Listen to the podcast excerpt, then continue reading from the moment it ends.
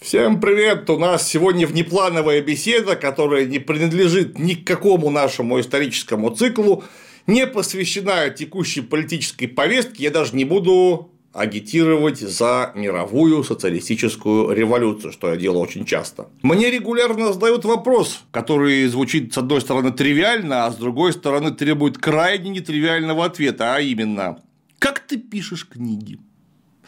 Ну, то есть, как писать книги? Вот такие практические советы. Может быть, кто-то меня не знает, так я вынужден отрекомендоваться. Зовут меня Клим Саныч Жуков, и я написал несколько книг в своей жизни.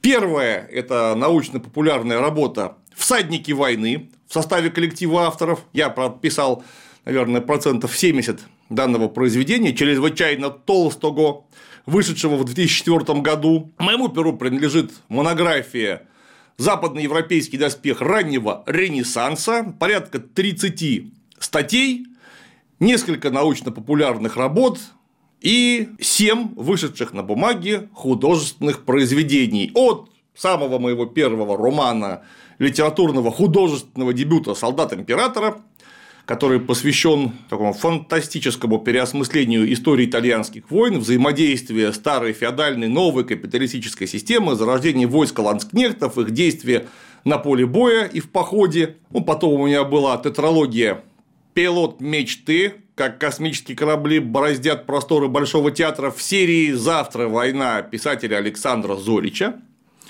И две большие повести, ну или маленьких романа, которые назывались «Дед и инцидент» на тему нашего любимого постапокалипсиса, который все ближе не только на страницах романов, но и вообще.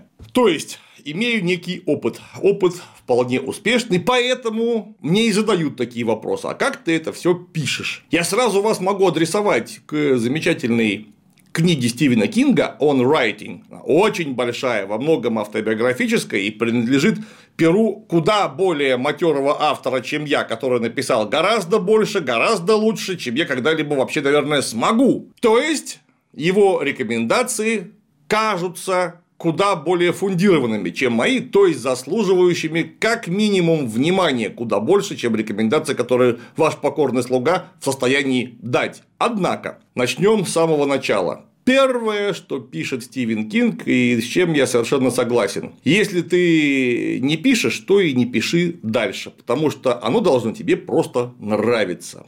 Современный ритм жизни вымотает кого угодно, а успокоить расшатанные нервы, отправившись на юга, увы, может далеко не каждый. Психологи в таких случаях рекомендуют медитировать. За совет, конечно, спасибо, но есть способ значительно надежнее медитации, а именно рыбалка. Затариться всем необходимым для нее можно в интернет-магазине Max Fishing – там можно найти как снасти ведущих мировых брендов, так и эксклюзивы от российских производителей. Так как сейчас зима, то и рыбалка может быть исключительно подледная, а значит инструмент для нее надо брать соответствующий. Например, классический балансир Rapala Jigging от известной финской компании. Эта наживка сможет привлечь внимание и сонной в силу сезона щуки, и даже судака. Представлены в Max Fishing также катушки, и спиннинги, наживки и удилища. Есть, разумеется, и непромокаемые зимние сапоги, и рыболовная одежда, способная выдержать мороз до минус 15 градусов. Имеется также продвинутая техника для специалистов подледного лова, эхолоты и подводные видеокамеры. Копий или аналогов в Fishing нет, только настоящая ферма – Склад у них свой, собственный, так что таможня ничего не завернет и не задержит, и не придется неделями ждать свой заказ, привезут его за 2-4 дня в регионы, а уж по Москве доставка вообще от 4 часов. Прямо сейчас в Max Fishing идет предновогодняя распродажа со скидками до 30%. При заказе от 5000 по коду КЛИМ 2022 получишь купон на скидку. Ссылка на магазин, как обычно, в описании. Писательство, к сожалению, это такая работа, которая не терпит вообще никакой обрывочности. То есть писать нужно постоянно. Для того, чтобы хорошо писать, нужно много хорошего читать. Вот ты должен читать и писать. Читать и писать, читать и писать. много, постоянно, желательно каждый день. Если у тебя это не получается, у тебя это вызывает некий диссонанс, ну так просто не пиши. Таким образом, ты окажешь огромную услугу самому себе, то есть ты не измучаешься. И огромную услугу читателям, которые потом не будут вынуждены потреблять твой вымученный бред, потому что, скорее всего, оно так и получится. Писать нужно регулярно. Как и любое другое занятие, писательство требует регулярства и постоянности. Это, наверное, самое главное. Как говорит мудрый русский народ, не хочешь срать, не мучай жопу. Так вот, не хочешь писать, не мучай перо с бумагой, черт возьми. И не надо тебе это, просто это не твое. Ты, может быть, будешь великолепен в какой-нибудь другой профессии. Однако, там дальше у Стивена Кинга есть такое замечание, которое мне не кажется универсальным. Более того, которое мне кажется чрезвычайно неподходящим, если не для всех, то для большинства авторов, особенно молодых авторов. А какое замечание? А вот то, что писать нужно каждый день и точка. Вот прям каждый день. У тебя не может быть выходных. Если ты в день хотя бы 3-4, 2 странички не написал, ну так значит день-то потерян. Писать нужно постоянно.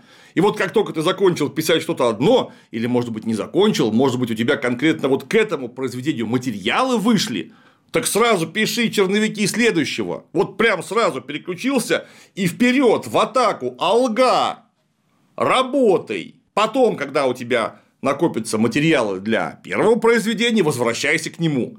И так далее, и так далее, постоянно. Не может быть там у тебя ни Новых годов, ни праздников, ничего. В любом состоянии хотя бы страницу у себя в день возьми и роди. Я уверен, что самому Стивену Кингу, собственно, а с чего бы ему врать-то, такой режим подходит. Я точно знаю, что для большинства авторов это смерть. Причем смерть как автору. Через год, через два, через три такого режима наступит творческое выгорание, и вы вообще не сможете писать просто потому, что у вас вот этот вот электрический прибор, на котором в основном теперь производится писание, будет вызывать чудовищную тошноту.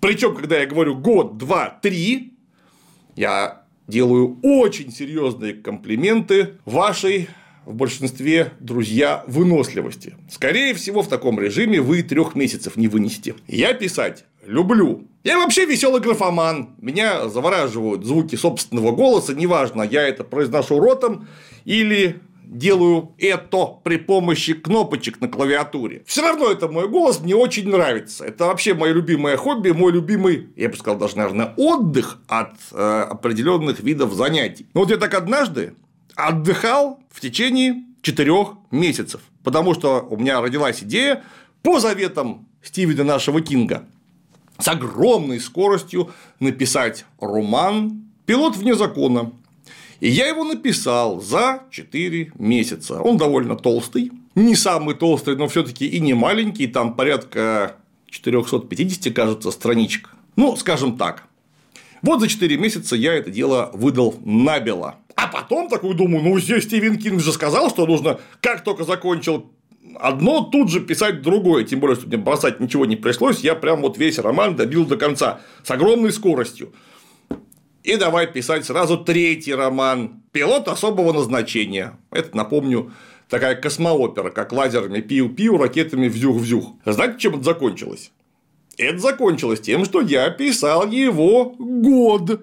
Потому что после четырехмесячного аврала ежедневного, я не скажу, что я каждый день там выдавал по 10-15 страниц. Нет, строго по заветам дяди Степа Королева. Когда одну страничку, когда три, но каждый день. Вот у меня клавиатура стала вызывать просто тошнотно-рвотный рефлекс. Я потом месяца два не мог не то, что написать что-то, я сесть за компьютер не мог, мне противно было. То есть, я, написав один роман, очень сильно затормозил второй роман. Таким образом, в среднем до скорости у меня сильно упала элементарная скорость писания. Вот не мог я писать быстрее, я вас уверяю, и у вас, скорее всего, не получится, если вы не клон мутанта Стивена Кинга, у которого, видимо, получается. Нельзя так делать. Человек, особенно русский человек, должен иметь периоды релаксации.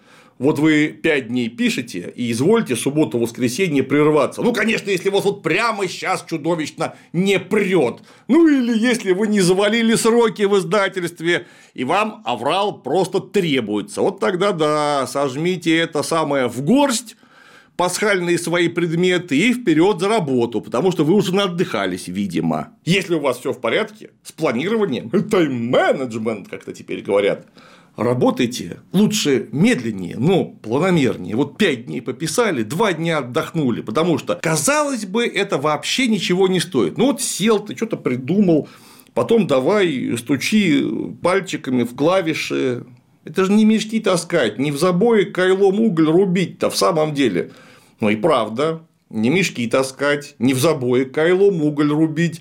Но, вдумайтесь, Наше это вот головное устройство под названием межушный ганглий или у некоторых даже головной мозг в состоянии потреблять до 30% энергии, которой вообще нужно организму.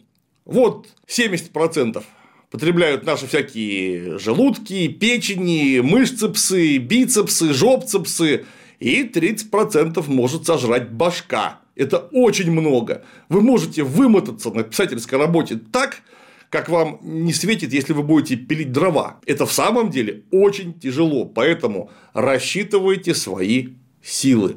Такой мой вам совет. Не нужно упарываться. Ну и вот, конечно, конечно, что бы вы ни писали, каким бы опытом уже вы не обладали, что бы вы ни делали, не думайте, что у вас получится хорошо. С первого раза у вас точно получится какая-нибудь залипуха. Да и со второго раза тоже. Не обольщайтесь. Можете прочитать миллион учебников по литературному мастерству, благо они есть, существуют, и я даже пару слов о них потом скажу. Без практики ничего-то у вас не выйдет.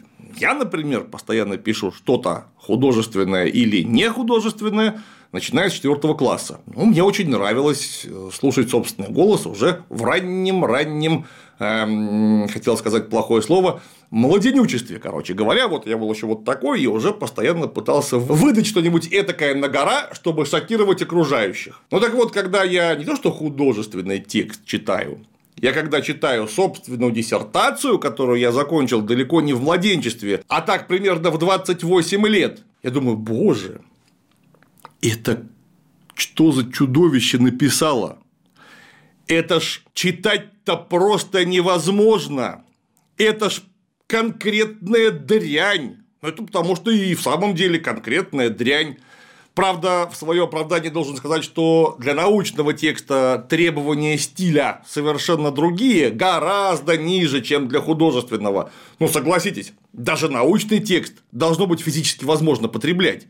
Ну, мы никуда не денемся от того, что все эти э, замечательные научные идеи, мысли и выводы обличены в слова. А слова должны связываться друг с другом, иначе, в конце концов, в потребителя, Сирич, в читателя, смысл, который вы в научный текст вложили, просто не войдет, он не поймет ни хрена или уснет через две страницы. Вот я диссертацию в телевом смысле написал просто чудовищно. Дальше всадники войны. Чрезвычайно информативная, я бы сказал, даже для научно-популярной прорывная книжка в свое время, которая написана получше. Ну, просто потому, что она научно-популярная, и все-таки нужно излагать популярно. То есть так, чтобы люди, даже не причастные к науке истории, все сообразили. Но она тоже, прямо скажем, та еще. И вот как с этим бороться? Как сократить вот этот огромный разрыв во времени, который потребуется для собственной тренировки? Да, конечно, нужно знать теорию. Прямо скажем, очень неплохо было бы ее знать. Но советы бывалых Используйте редактора. Редактором может быть не обязательно профессиональный литературный редактор. Эта профессия сейчас настолько редкая, что я бы назвал ее вымирающей. Найти хорошего литературного редактора за деньги профессиональные серьезные издательства не в состоянии.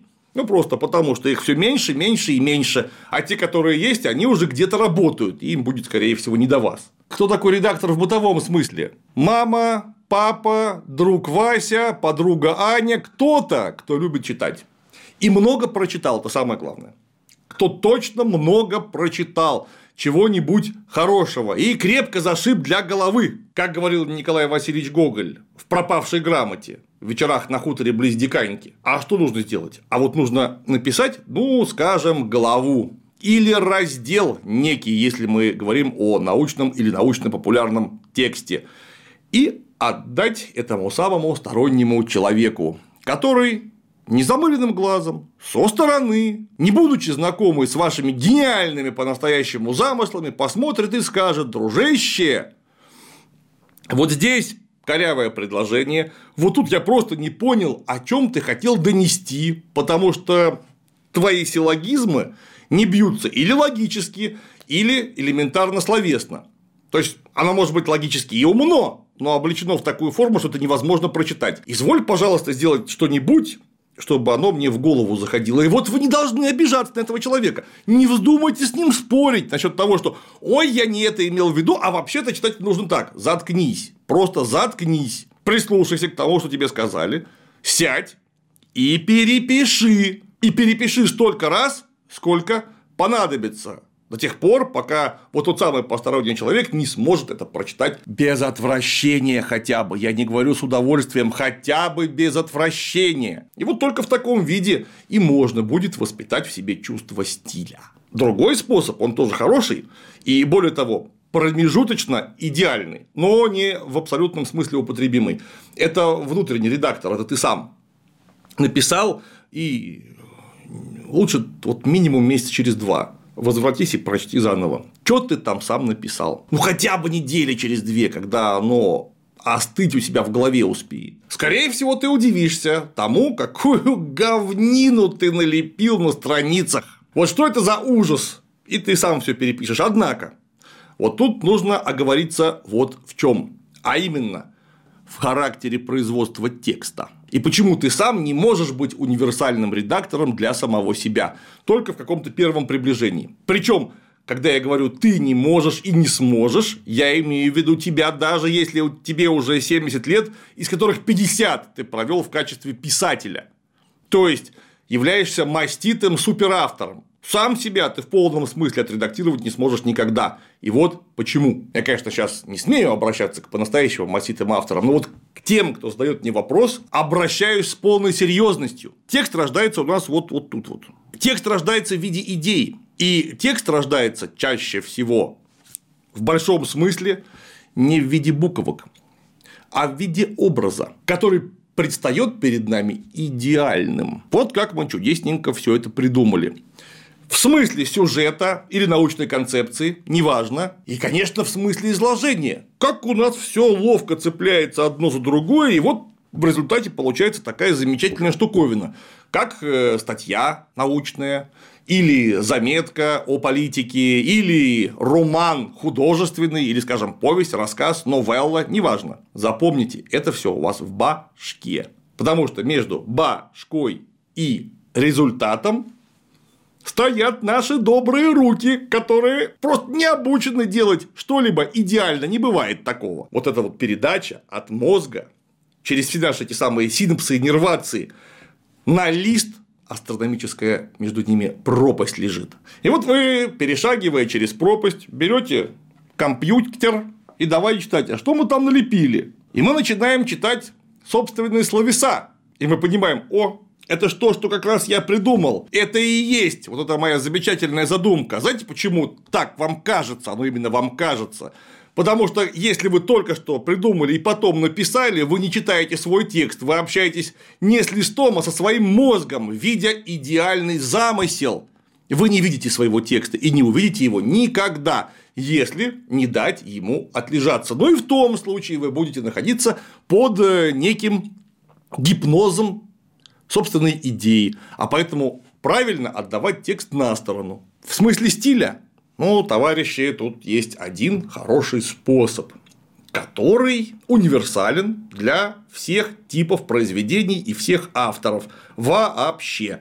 Это способ читать свои произведения самому себе, а лучше кому-то третьему, вслух. Потому что литература – это очень недавнее изобретение, просто исключительно недавнее изобретение на протяжении вообще всей человеческой истории записанный текст не существовал. Мы существа аудиальные. Мы слушали какие-то истории, которые потом дали жизнь такому явлению, как литература, исключительно вслух. Мы их придумывали, запоминали, передавали своим окружающим, потомкам и так далее на тысячи лет вперед, и они слушали то же самое. Тысячелетия! Текст не существует без прочтения вслух, потому что даже если читатель и не подумает читать ваш текст в голос, внутри него этот голос будет звучать. Вот он взял книжечку и давай зачитывать, и у него в башке звучит голос.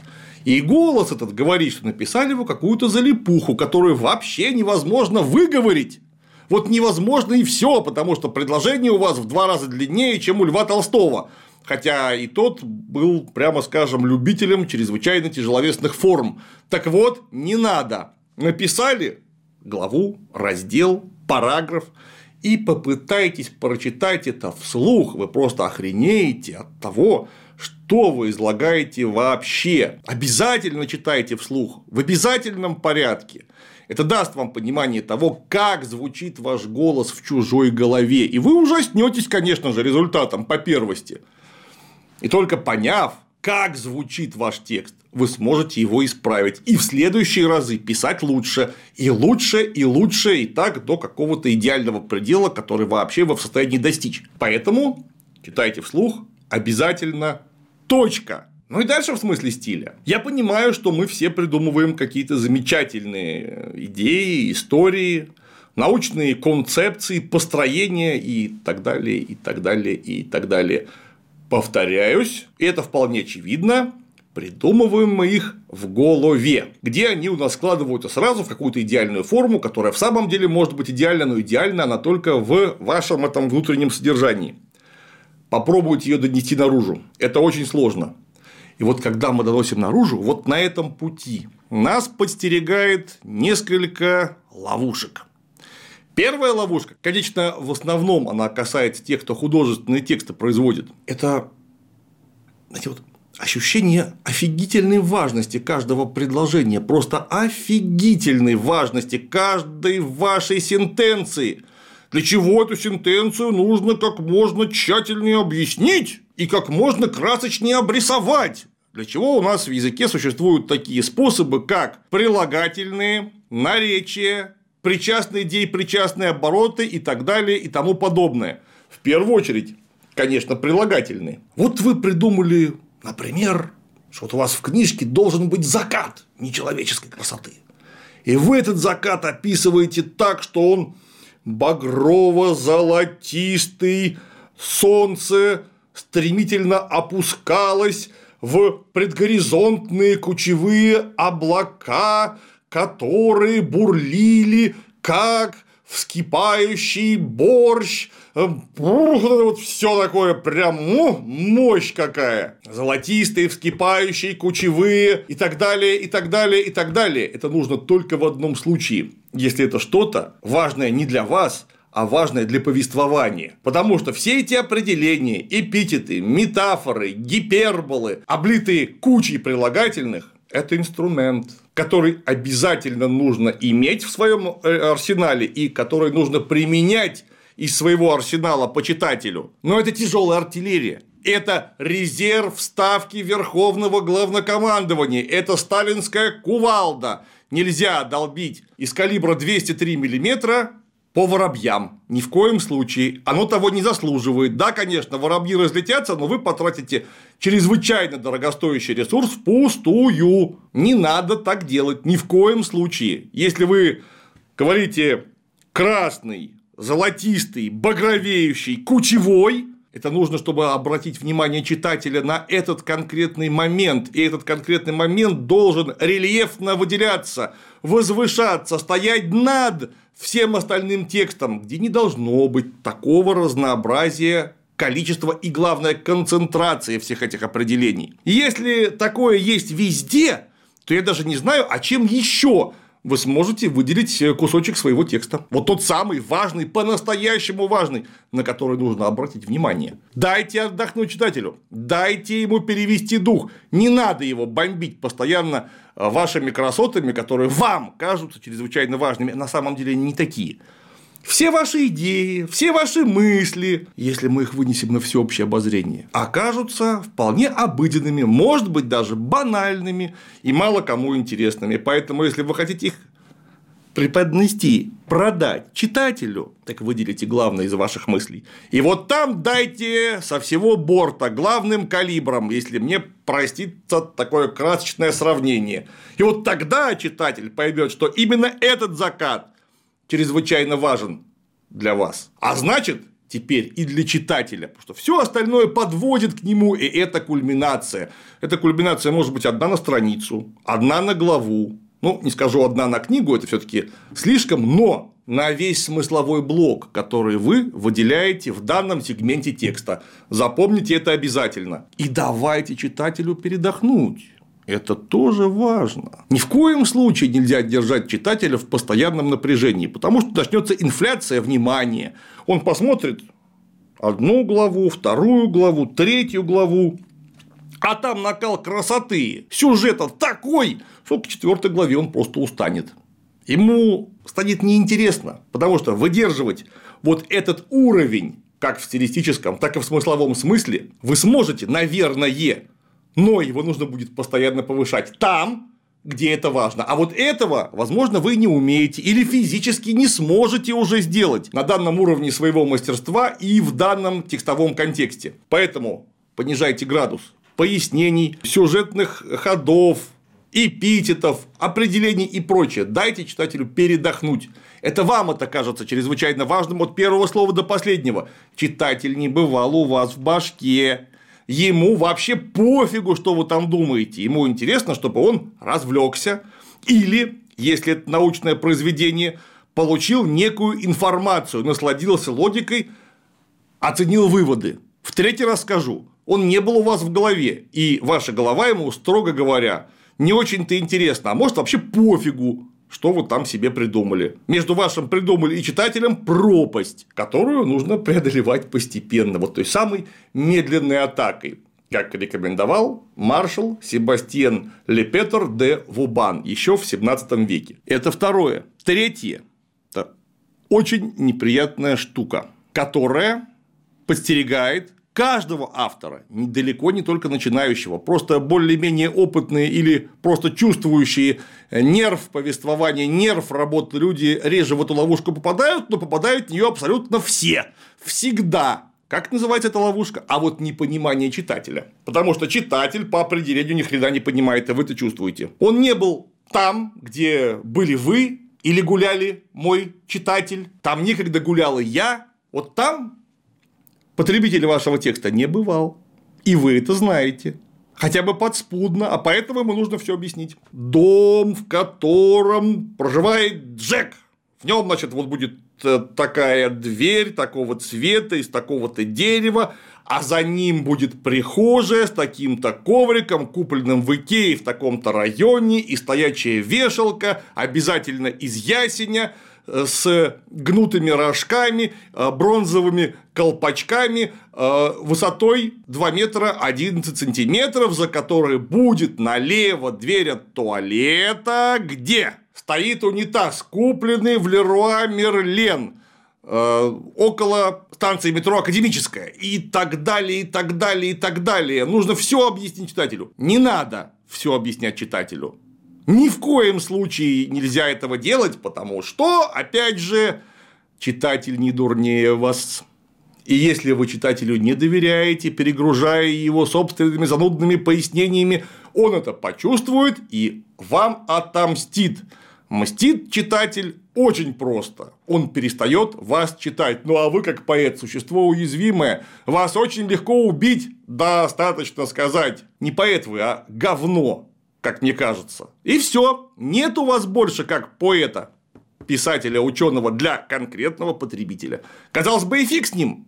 Но если с одним-то фиг, а вот с массами уже так не получится, потому что если ты плюнешь в коллектив, как известно, коллектив утрется, А если коллектив плюнет в тебя, ты к чертовой матери утопнешь. Априори читатель тебя не дурнее. Он, может быть, хуже разбирается в твоем сеттинге, скажем, посвященном пушкам 17 века или приключениям какого-нибудь мушкетера. Неважно, что это у тебя за тип произведения. Не перегружай ты читателя объяснениями. Дай поработать его башке, его собственному разуму, который ничуть не хуже твоего. Намекни, дом с мезонином, где проживала прекрасная Н. И по вечерам задергивались кисейные шторы. Вот оставь намек. Дальше воображение, мозг читателя начнет работать сам, и он за этими кисейными шторами в этот вечер такого понарисует, что тебе, дорогой товарищ, и не снилось. Может быть, за кисейными шторами в твоей голове несколько другая обстановка, и происходят другие события, несомненно, более интересные. Но это твои события. Дай читателю его события, которые он придумает сам, за тебя, доверяй ему, потому что книжка – это не твоя книжка. Как только ты ее отдал третьему лицу, это ваша книжка. И тот смысл, который читатель увидит в ней, он в любом случае, как ты не объясняй, будет уже не совсем твоим, а еще и его, потому что потребляете вы ее вместе, а значит, вот этот метатекст вы пишете вместе, а значит, вывод такой, вы должны оставить пространство для читательского метатекста. Конечно, с научной книжкой немного не так. Какой там к чертовой матери метатекст? Но он все равно там будет, безусловно. Однако, вот в научной книжке Конечно же, объяснение должно быть и исчерпывающим, и не допускающим двойных, тройных и прочих толкований. Иначе это не научная книжка, а дрянь. Однако, всему свое место и время подводить читателя к выводу нужно постепенно, нельзя сказать сразу. Я считаю, что столы древних египтян были только квадратные. Это мой вывод. Твой вывод должен прозвучать в конце. Все остальное время нужно к нему подводить. Это правило научной драматургии. Нельзя сразу вырезать с некими выкриками. Может быть, ты можешь их озвучить в некой необязательной части. Например, во введении, вступлении, назови как угодно. Эта часть, как правило, на 99% пишется после эпилога. Вот после последней главы научного текста. Потом пишется вступление, где ты можешь озвучить вообще, что ты имеешь в виду. Но эта часть не обязательная и самому произведению в полной мере не принадлежит. Там развлекайся.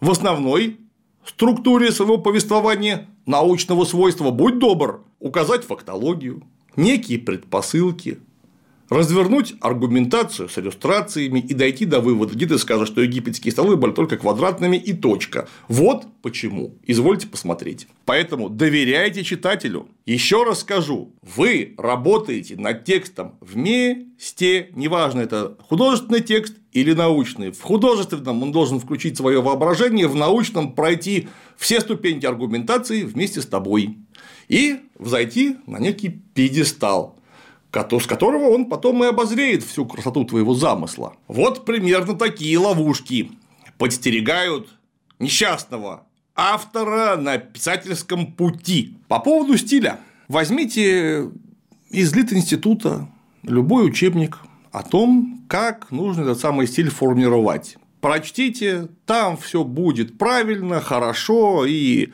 достойно внимания. Я этих учебников прочитал, господи, сколько я их прочитал. Половину лучше бы даже не читал, просто слишком много времени на это потратил. Я к чему? Я к тому, что читая учебники, вы писателем не станете, все таки пробовать надо. Это, знаете ли, как с фехтованием. Можно кривляться перед зеркалом сколько угодно, Д'Артаньяном вам не стать. Это как с сексом и учебником по этому самому делу. Прочитал страничку, попробовал, прочитал, попробовал. Иначе перед зеркалом можно заниматься рукоблудием тоже каждый день, и Дон Жуаном вы не станете. То же самое и с писательством. Прочитал главу, попробовал, прочитал, попробовал. Однако, на мой взгляд, есть некий компендиум, то есть кратчайший путь к.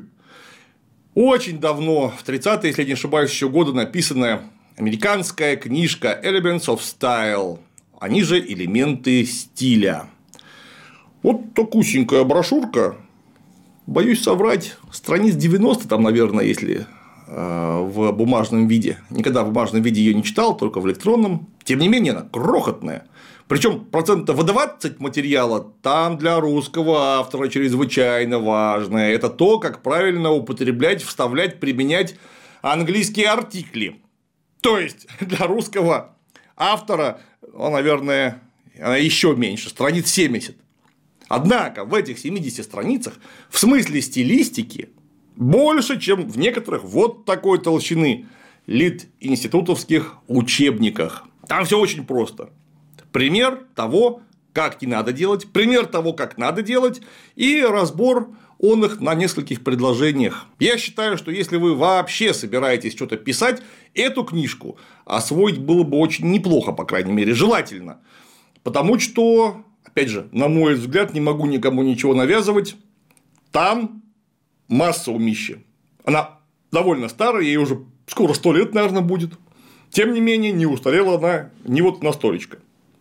Правда, тоже предостерегаю, это всего лишь благие пожелания на построение некой схемы. Если вы выучите Elements of Style наизусть и будете писать только так, как там предложено, у вас книжка превратится в телеграмму. Это нехорошо.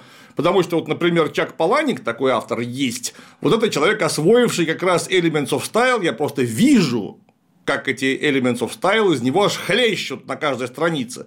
И книжки у него очень телеграфные, читать их тяжело стилистически. Все-таки не нужно быть такими сухарями. Разбавляйте то, что вам предлагают собственным опытом, собственным видением, собственной индивидуальностью. Это тоже важно. Ну и самое главное, вот все, что я вам сказал вообще, и все, что вы вообще прочтете в любой книжке, это не догма. И очень может быть, вам она не подходит. И очень может быть, все эти учебники, мои пожелания и прочее для вас, вот конкретно для вас, это только во вред.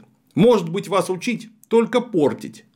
Может быть, черт возьми, вы и так таланты можете сделать вопреки всем пожеланиям. Настолько круто, что только ахать останется.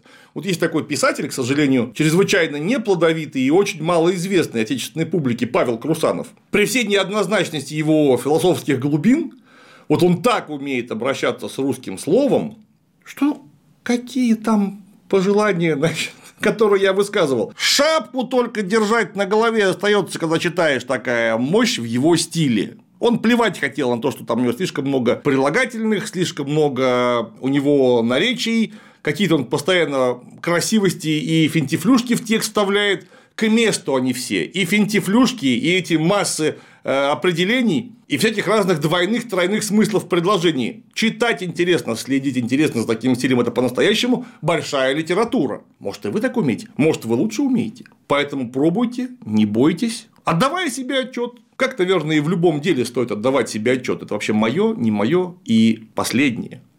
Зачем мне это надо? Вот это последний вопрос и последний совет о том, как писать книги. Вот что бы вы ни делали, у вас впереди всегда целеполагание. Разделением целеполагания и целеосуществления мы отличаемся от животных. Черт возьми, мы за кефиром, когда идем, у нас сначала в голове рождается целеполагание. У меня в холодильнике кончился кефир, а без кефира мне никак. Поэтому дальше идет целеосуществление. Не нужно взять кошелек, проверить там наличие 100 рублей и проследовать за кефиром по такому-то маршруту. Где? Заплатить деньги, купить кефир, вернуться домой, наконец выпить всю бутылку за один раз. Вот такая вот схема. И она, вы не поверите, должна точно так же работать, если вы собираетесь что-то там писать. Зачем вы это пишете? Вы просто не можете удерживать в себе больше рвущиеся наружу слова. Кстати, вполне уважаемая причина. Вы хотите заработать с этой помощью денег? Тоже уважаемая причина. Хотите поразить окружающих или одного конкретного человека и пишете вы для него, например, прекрасной даме, масса великолепных произведений были написаны именно для этого, для того, чтобы один человек прочел и оценил. Это, конечно, в первую очередь, наверное, поэзии касается, но тем не менее не только ее. Ответьте себе на этот вопрос. Зачем вы это делаете? Зачем это вам нужно? И когда вы просто подумаете над причиной, следствием и тем, что лежит между ними в виде неких логических связок, вы со всей ясностью осознаете, что вам, например, писать-то не очень-то и хочется, и не очень-то и нужно, и вообще писать вам, наверное, нечего. Или наоборот, что вот оно, да, я должен написать. Дальше, может быть, вы окажетесь автором одного романа, или как там парашютистов бывает, парашютистом одного прыжка. Вот ты прыгнул удачно и все написал что-то один раз, и все. Ну и не нужно этого бояться. Он, говорят, Василий Шолохов написал один великий роман «Тихий дон», все остальное гораздо слабее. И правда, все остальное гораздо слабее. Но многие и одного-то хорошего романа не написали, поэтому если вы напишете один хороший роман, черт возьми, вы оставите свой след в мировой культуре. Дерзайте в обязательном порядке. Дерзайте! Книги нужно писать в общих чертах. Примерно так. Все, что хотел вам из советов бывалых посоветовать, я посоветовал. Ну, а Elements of Style обязательно прочтите. Как, кстати говоря, не безинтереснейшую книгу Стивена Кинга on Writing. На сегодня все. Не прощаюсь.